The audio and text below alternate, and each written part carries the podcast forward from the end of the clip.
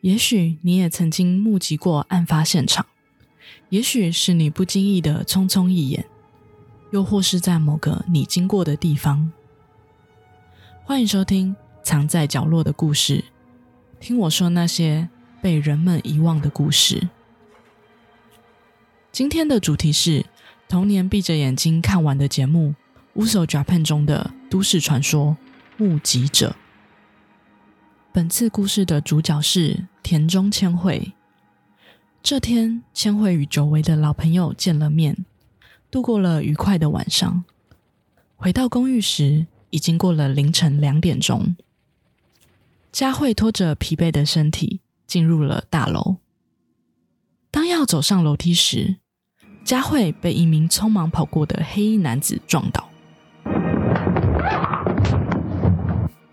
男子几乎没有停留片刻时间，便迅速地离开了公寓。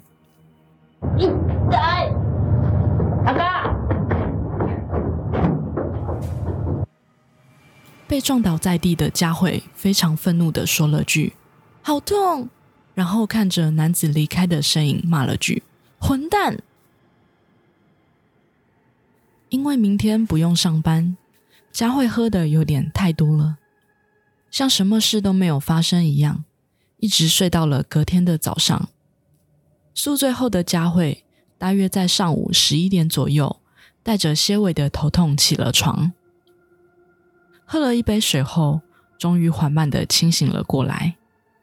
这时的电视里正在播报一则新闻：住在东京杉并区某公寓的单身女子遭到杀害。今天上午，住在杉并区某公寓的女职员福永千秋被朋友发现沉尸自家公寓，并且马上报警处理。福永小姐的头部有遭到钝器捶打的痕迹，死因为头骨破裂。警方初步判断本起案件为他杀案件，目前正在调查福永小姐的交友关系。佳慧这才意识到是自己住的公寓发生了命案，并且回想起了死者的模样。佳慧在3个月前才搬到这间公寓，与死者只打过2-3次的招呼，并没有进一步的交谈以及认识。此时家里的门铃响了，佳慧带着些许不安的情绪前去应了门。是一位年轻的男刑警正在做巡查。刑警向佳慧说明了昨天发生的案件，并询问佳慧有没有任何线索可以提供给警方呢？于是佳慧开始思考，有没有什么线索呢？由于前一天晚上喝得太多了，佳慧完全想不起昨天发生的事情。于是向警方说：“不好意思，我什么都不知道。”刑警则表示：“佳慧一个女生住，一定要小心安全。如果有事，请随时联络警方。”警察离开以后，佳慧开始感到害怕。同样是单身女子，被害的女生居然就住在自己的隔壁而已。不过那名尽忠职守的年轻警察，从那天起经常会来找佳慧，询问有没有发现任何异状呢？有没有看到可疑的人呢？就算再小的线索也没有关系，请务必通知警方。佳慧想着，当警察真辛苦啊，每天都很认真的在办案呢，但自己真的什么都不知道啊。不过随着时间过去，佳慧也渐渐的忘记了这起恐怖的案件。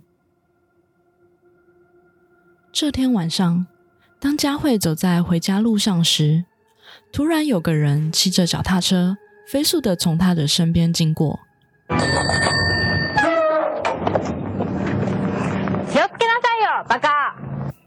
好险佳慧及时躲开，才没被撞倒。当下的佳慧忍不住骂了一句：“会不会骑车啊，混蛋！”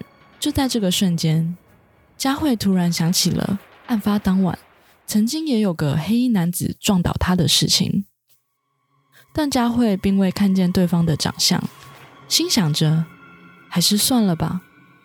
但此时的佳慧突然想到了那位年轻警察说的话：“再小的线索也没有关系，请务必通知警方。”于是佳慧还是决定明天就报警，也许能帮上忙也说不定呢。隔天上午，当佳慧起床时，听到了新闻的报道。1周前发生在杉并区的女职员命案，凶嫌已经在昨晚遭到警方的逮捕。女职员福永千秋在自家遭人袭击头部杀害。听到这的佳慧立刻坐到电视机前，关注播报的内容。遭到逮捕的是住在新宿区的上班族吉冈武志28岁。接下来的画面让佳慧大为震惊。没有错，画面中凶险的样子正是那个从案发起每天都会来找自己的那位年轻刑警。要是佳慧说出了那天晚上的记忆又会怎样呢？说不定你也曾经看到过，不管你想不想看，不管你知不知道自己看了什么。今天的故事是我童年闭着眼睛看完的节目《Uso Japan》中的都市传说。这是一个由日本杰尼斯偶像来介绍奇人异事及灵异事件的节目。